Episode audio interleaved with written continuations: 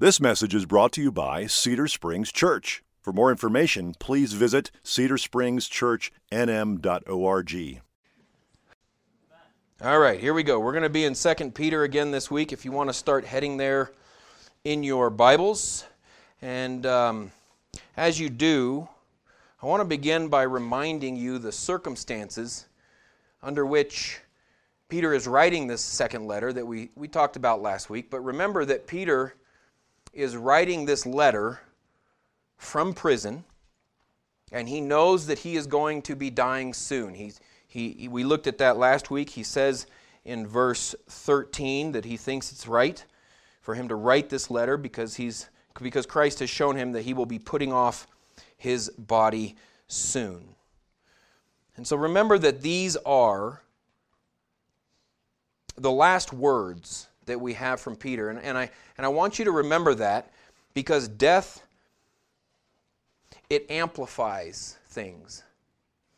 It, it brings significance to things. As an example, when I was first starting off as a pastor, I sought out uh, another pastor that I had grown up with and respected, most respected this day very much, just for some advice, to ask him some questions. And during that conversation, one of the questions I asked him was what was the most embarrassing thing that he had ever done in his ministry. And so he explained to me this time where he was uh, doing a funeral. He's doing communion at a funeral in an Episcopal church. And now, Episcopal churches, they have a, a rail that goes around the, the stage, and there's a kneeling pad on that side. And, and for communion, people come up to the front and they kneel on that kneeling pad. And then one, one priest will go by and hand you a wafer, and another priest will follow him, and they hold the cup. And, and you just, you know, they just tip it over and you take a sip, and they go to the next one, you take a sip, and they hold the cup and the elements. And so he's doing this, and he's explaining to me how, as he's going down the line, he's, he's at this funeral, as he tips the cup over, tips the cup over, and he gets to this one lady in the middle of the row, and he said the bottom of the cup caught on the rail. And he dumped all the wine on this lady at a funeral. Now, it doesn't matter. It doesn't matter when you do that. It's not going to be good. But at a funeral, it was catastrophic, because death amplifies things. Emotions are high. Everything just gets exaggerated. And I would say another thing that death amplifies is words. Things that are said when someone dies, they carry a, a special significance, even if they're weird. We remember what they said at the end of their life. So, what I want you to remember is that this morning we are studying the dying words of a man who Christ personally appointed and installed as the leader of the first church. This is not some regular man that we are hearing from, and this is not some regular time in which we are hearing from him. These are his last words, and that makes these somber words. That makes these words that we need to give special attention to. Because this morning, Peter's going to explain something to us that's not just good advice. It's not just how to live your best life now. This morning, we're going to hear Peter explain something that to us is essential. Peter is going to talk to us this morning about things that determine whether or not we enter heaven. He's going to talk about things that determine eternity. What Peter is going to tell us this morning, and what I want you to see, is that Christians must, not should, not may, not if they want to, Christians must grow in godliness. Christians must grow in godliness. Look at Second Peter chapter one. We're going to begin in verse three, where Peter says that Christians must grow in godliness because real faith means God's power is at work in us. He says in verse three, His divine power, he's talking about God, His divine power has granted to us all things that pertain to life and godliness through the knowledge of Him who called us to His own glory and excellence, by which He has granted to us His precious and very great promises, so that through them you may become partakers of the divine nature, having escaped from the corruption that is in the world because of sinful desires. Now let's just get the obvious out of the way. It appears that Peter has probably been spending too much time with Paul. This is a rough sentence. No matter how you, you, you look at it, no matter what translation you have, this sentence, which has almost fifty words in Greek, is confusing. So let me see if I can help you get your arms wrapped around what Peter is saying in verses three and four. First, Peter says that God has granted to us the power that we need to live a godly life. He has granted that to us. And he says God has granted us that power through the knowledge of Him. What knowledge? What knowledge is it through, we, through which we have this power? Well, Peter says that it's the knowledge of His very great and precious promises. Those, those are the pieces. That's, that's what Peter is saying. And I can tell you by your faces that didn't do the trick. So we're going to go back and let's simplify it again. Part one. God has given us what we need for godliness. And he defines godliness later as, as escaping the corruption of sinful desire. God has given us what we need for that godliness. Part two, the source of strength for that godliness, the power that he's given us, is his divine power.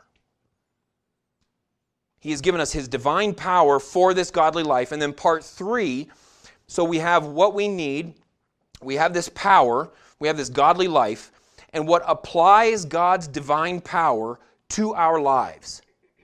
The way God's power is applied to our lives is by knowing and trusting His great and very precious promises. That's faith. So let me reduce verses three and four to its simplest parts. Peter is saying the divine power that God has given us to live godly lives is found in knowing and trusting His very great and precious promises. The divine power that God has given us to live godly lives is found in trusting His very great and precious promises. Now, why is that so important? Why is that something to which we need to pay special attention? Well, it's important because what Peter is saying is that godliness is only possible by knowing God. And not just knowing God, the English language is confusing in this sense because we only have one word for it. It's not just knowing God, it's not just knowing about God. The demons know about God and they hate Him. The word for knowing that Peter is using here is the word that defines an intimate relationship. It's knowing Him and His promises and trusting in them, and trusting in Him. So why is Peter making the connection between knowing God and godliness? Why is he making that connection the outset of his dying words? Well, the reason is, is because Peter is, is, is, is, is embarking on this last letter. And he wants to start by saying there's a difference between someone who just says a prayer and someone who has a genuine relationship, a genuine saving relationship with God. There's a difference between someone who believes in God and someone who believes on God. There's a difference between this. In other words, Peter is saying that a godly life, a life even that is growing in godliness, is the evidence that the divine power of God is at work in your life. Because God only gives that power to those who know and trust Him, to those who have a relationship with Him. So let's just begin with a very simple question. It's an old one, but it's a good one. The question is, is if you were accused of being a Christian, would there be enough evidence to convict you? Would there be enough evidence to convict you of having a genuine, intimate relationship with God? Or would there only be enough evidence that those are just words? Because real faith means God's power is at work in us. Which means, look at verse five. Peter says, for this very reason, because God's power is at, at work in those who have a relationship with Him, for this very reason, make every effort to supplement your faith with virtue, and virtue with knowledge, and knowledge with self-control, and self-control with steadfastness, and steadfastness with godliness, and godliness with brotherly affection, and brotherly affection with love. Now, don't miss the connection between verses three and four and verses five and seven. Don't miss that. Again, notice that verses three and four, it's not a command. It's just a description. It's a description of what someone who knows God has. Which means what, what Peter is saying in verses five through seven is because God has given us the power for godliness, then we must strive to be godly. And I'm going to say this multiple times to this morning, but I want you to listen to me because this is so important. Every other religion, not to mention too many churches, they reverse this order. Don't ever believe that we work for these things so that God will work in us. That is not what Peter is saying. The order of verses three and four and then five through seven is very, very important. Don't ever believe that we work for these things so that God will work in us. That's a completely different gospel. Verse three and four says God has worked in us. And then for this very reason, now we make every effort to grow in these things. We must never reverse that order. We must never say, I make every effort to increase in godliness so that God will grant me His power. No, we make every effort to grow in godliness because God has, past tense, granted us what we need for that growth. That's why Peter says that this process of growth begins with faith. That's why he says make every effort to supplement your faith, because that's where this begins, is our faith that transforms us, that brings salvation. That's where this begins. But with that said, we're not going to skip over the emphasis of verses five through seven. Because look, verses five through seven is a command. And this is where we need to take the time to ask ourselves, do we care? Do we care about what Peter is saying? Here, here's the evidence of whether or not your meeting with Christ in heaven is going to go well. Do we care?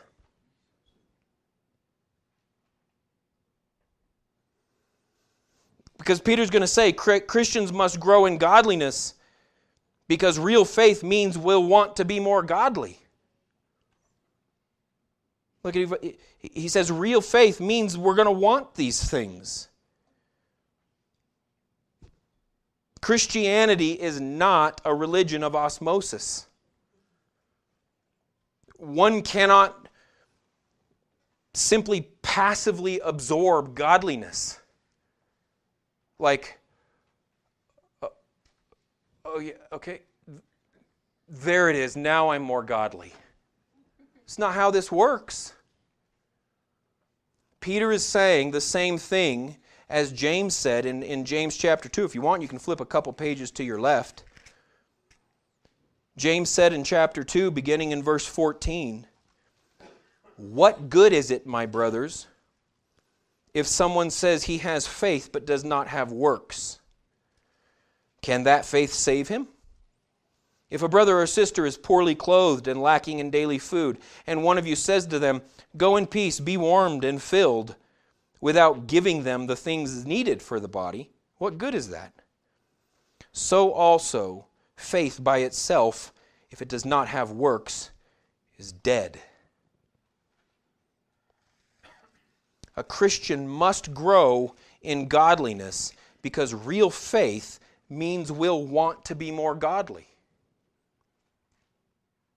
Again, I want you to make sure you hear what I'm saying, because this, this room is, is full of good, guilty Christians who will leave here thinking, well, Pastor Grant said I'm not godly enough.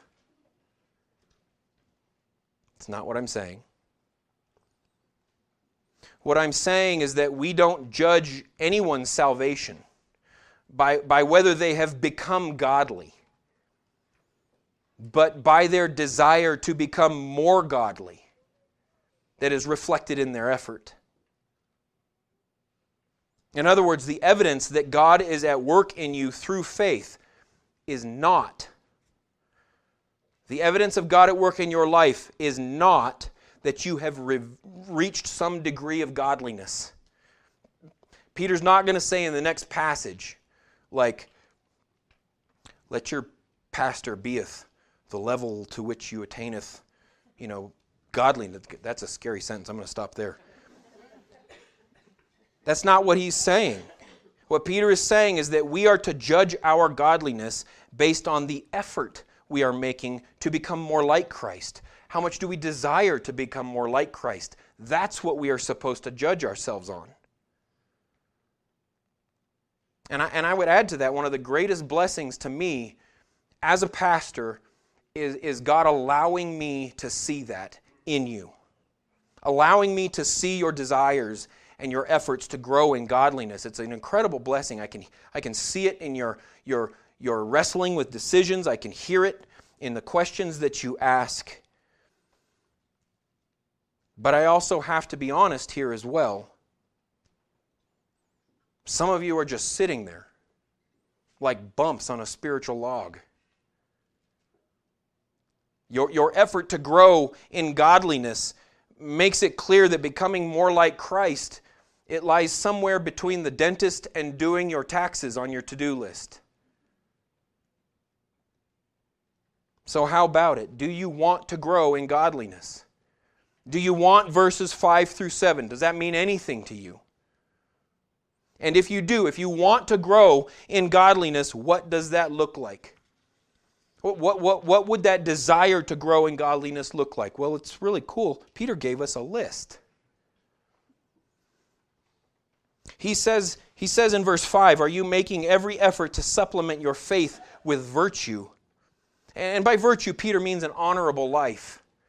And, and what he's saying is, is, is, is, is your salvation made evident by you growing, increasing, that you're growing in that, that who you are here this morning is the same as you are in private? Is your life growing in honor, honorableness or virtue?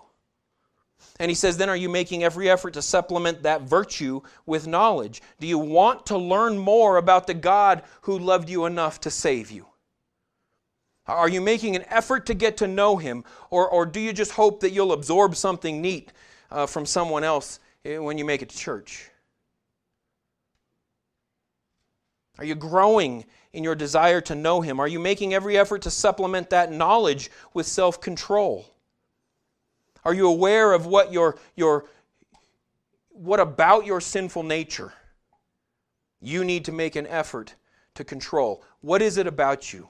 Everybody struggles with different things. Are you aware of what that is about you you need to, to bring under control, that you need to bring into submission to the Word of God? Are you making every effort to supplement that self-control with steadfastness?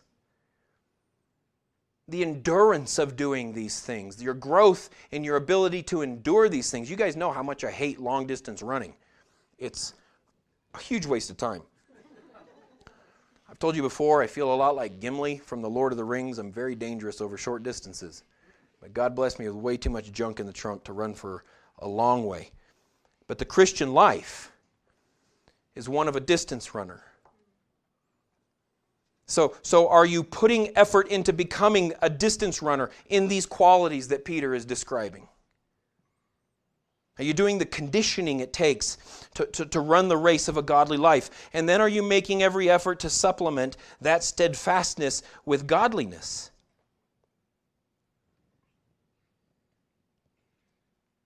In his first letter, Peter gave us some ideas of what that might look like. Those were fun to, to look at, right, Bob?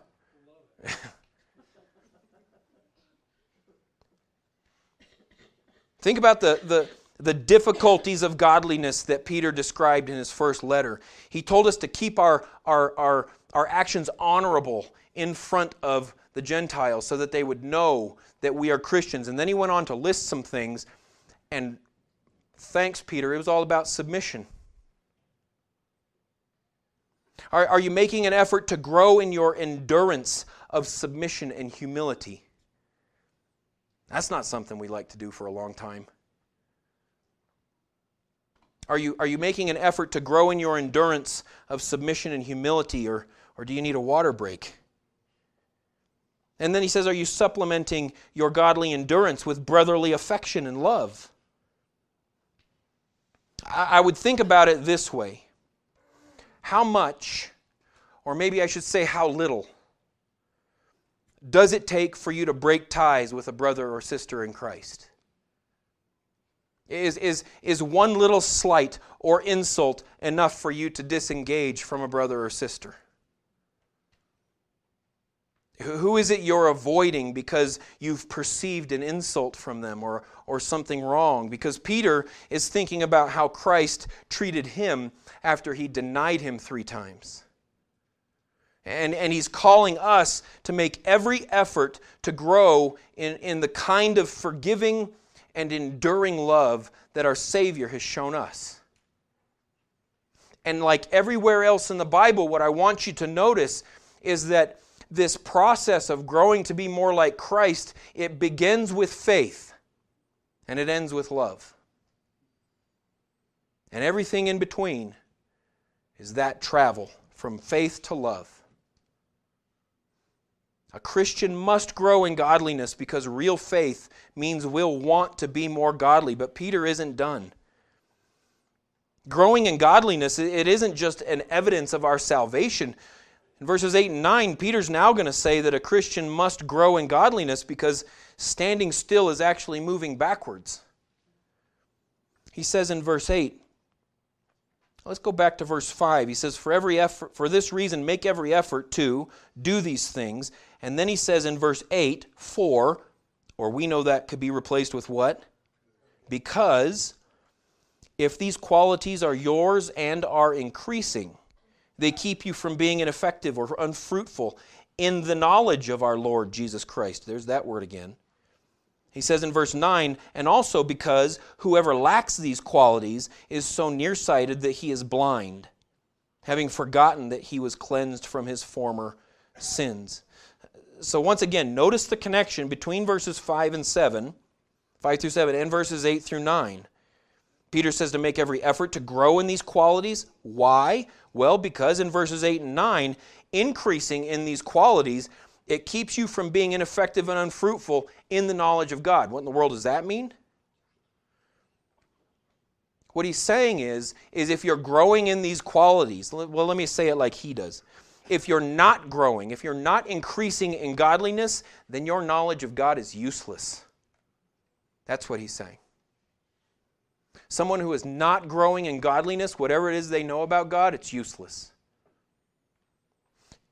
And in addition, then he says in verse nine that lacking in these qualities means you've forgotten what you were saved from. Like, like you, you just forgot this whole salvation thing. What Peter is describing is, is a dual problem for those who are not growing in godliness.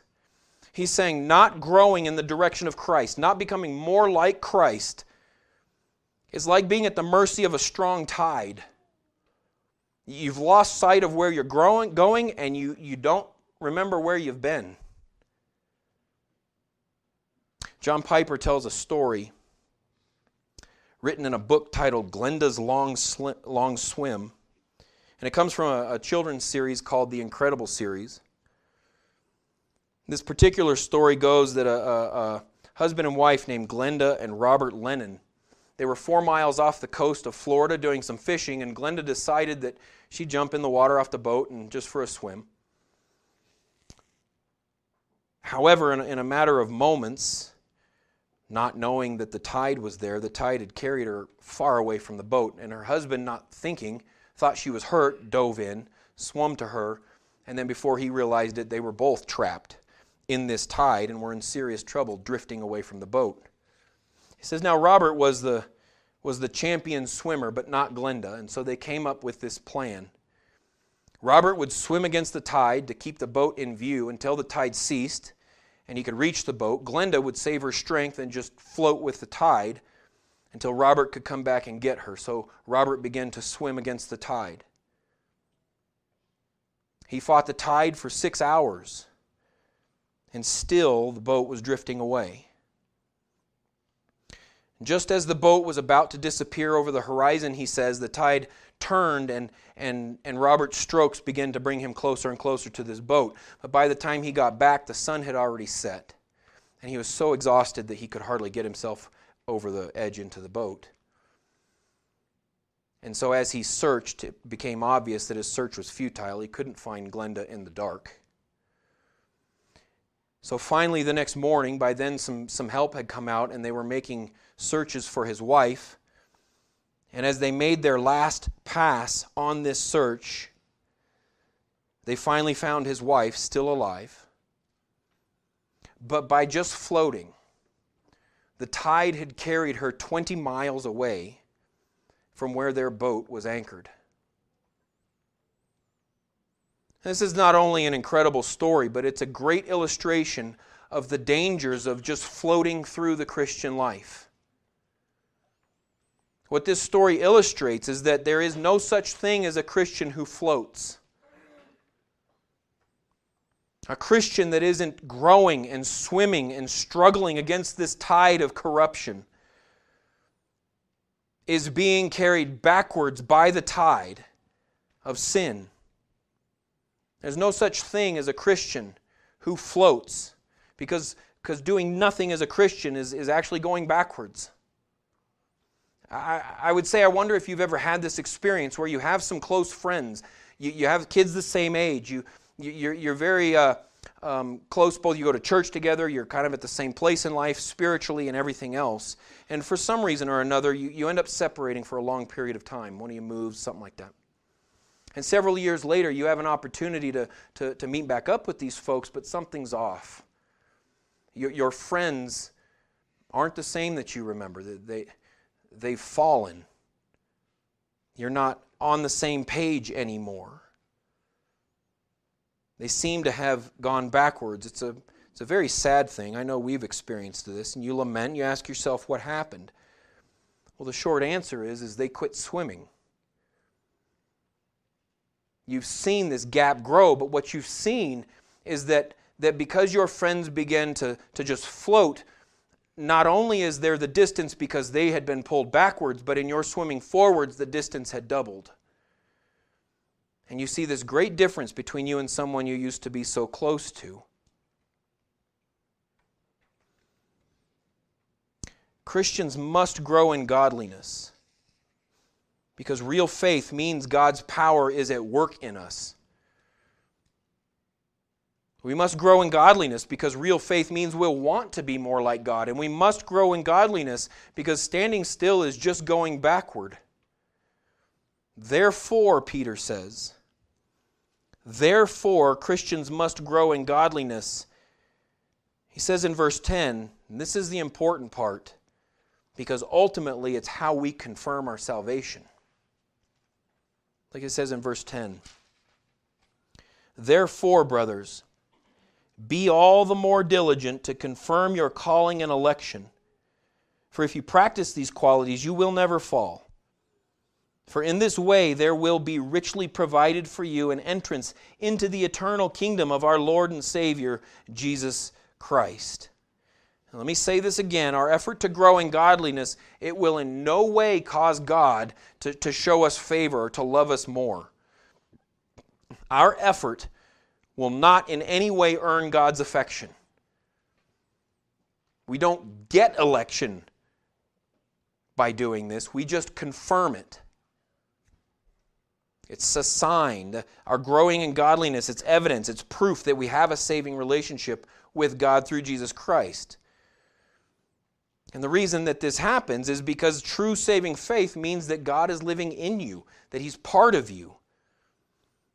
And if God is living in you, then He's changing you. The, the, the Bible is very clear, the same way Peter is saying here, the hallmark of salvation is a desire, not an obligation, a desire to want to be more like Christ.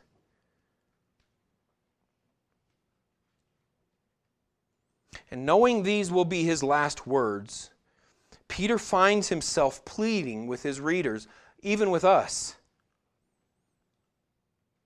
to confirm our salvation, to make it sure.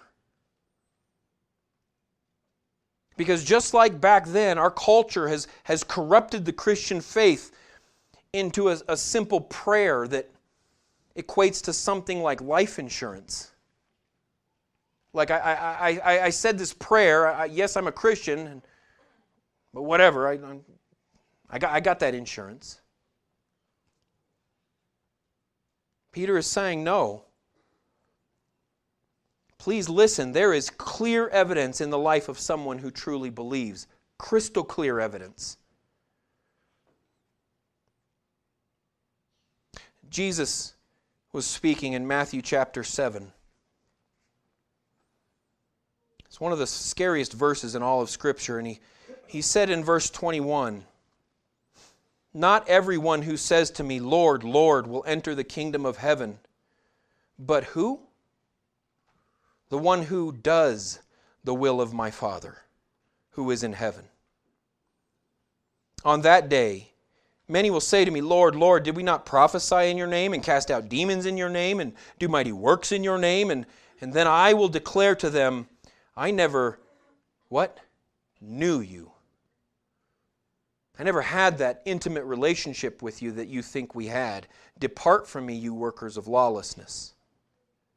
I can't help but think that these words of Jesus are echoing in Peter's ears as he wrote this.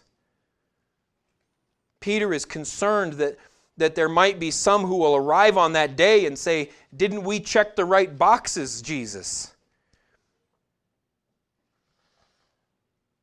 I mean, I, I said a prayer, I invited you into my heart. I even went on a mission trip to Mexico for a weekend.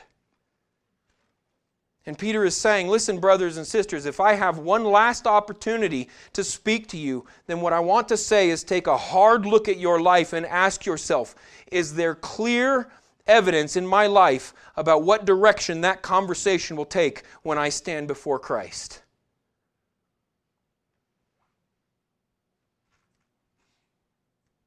He's saying Christians must grow in godliness because that is evidence. It's proof that their salvation is real.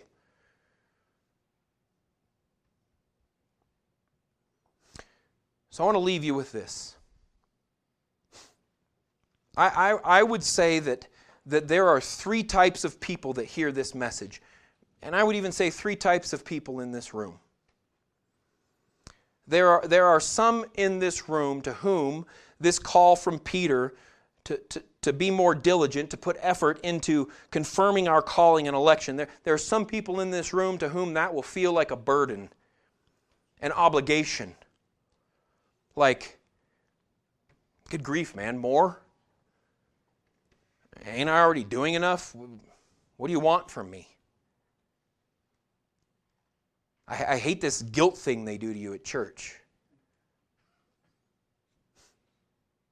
And to you, Peter is saying, friend, I beg you to look at your life, to take a hard look at your heart and question whether or not you are truly saved. If growing in God, godliness sounds like an obligation, Peter's dying words are, please, ask yourself whether or not you really are saved.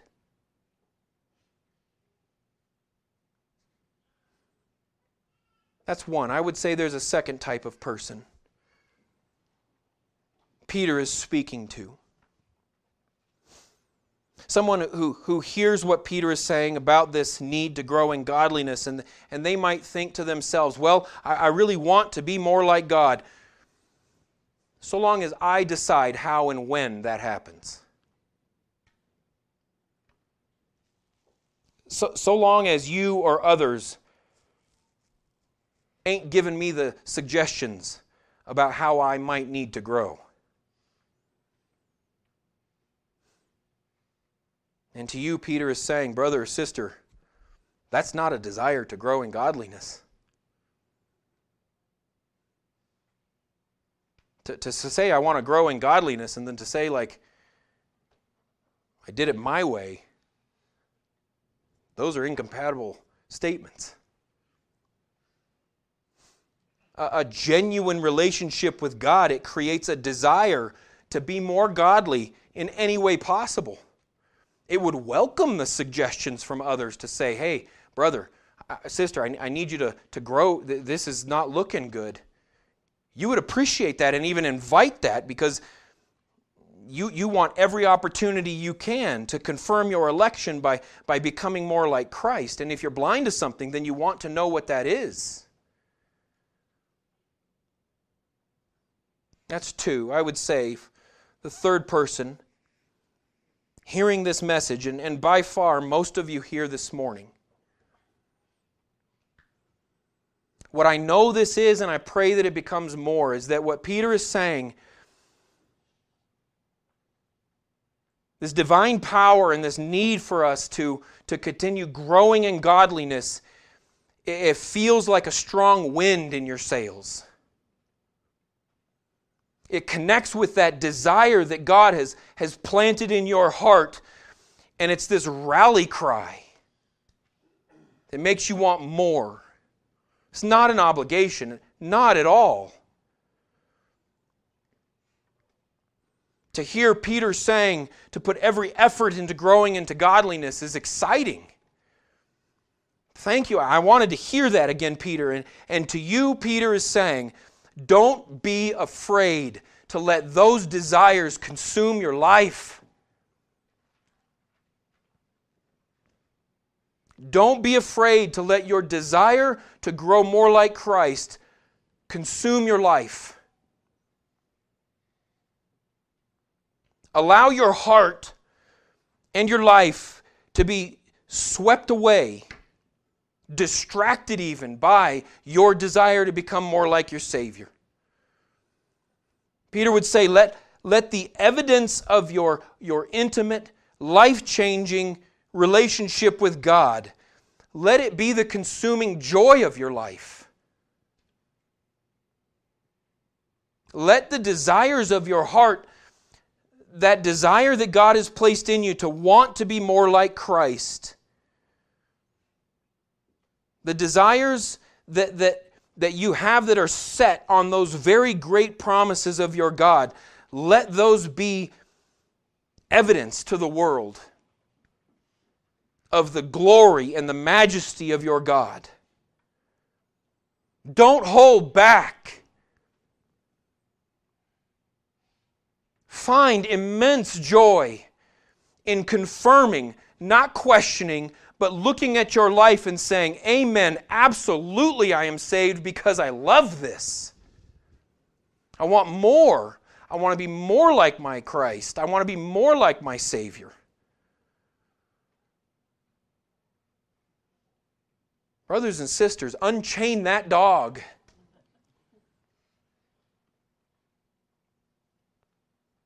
Let your anchor be the, the thing that keeps you tethered to that desire, the, the fuel that keeps you wanting and marching and, and pressing more towards Christ. Let the anchor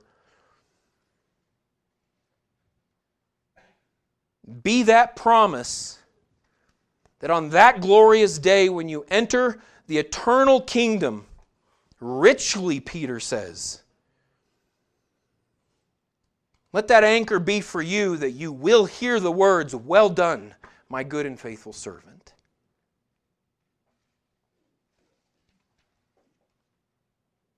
Let's pray. Heavenly Father, I, I thank you for your word, and I thank you for every part of it. I thank you for the hard parts. I thank you for the encouraging parts. And Father, I pray that this morning you would speak truthfully to each and every one of our hearts. I pray that through your words that you have, have, have spoken through Peter, that, that for those that need to question honestly the evidence in their life of their salvation, that you would convict them of this and, and give them a des- desire to do so. And likewise, Lord, I pray that through your Spirit you would greatly encourage those who want to be more like you, who have a desire to be more like you, that you would greatly encourage them, that that, that desire is proof that you live in them. Give, give us the courage to fan that desire into flame. Give us the power and, and the want to that you have promised we have in your word, Father. I thank you, and I praise you, and I glorify you, because, as you've said, everything that we have, the, the, the desire even to be more like you, you have given us. And you've given it to us through our Savior, Jesus Christ. It is because he has paid for our sins, Lord, that you have a relationship with us. And so, as with everything good, we thank you, and we praise you, and we pray in the name of our Savior, Jesus Christ. Amen.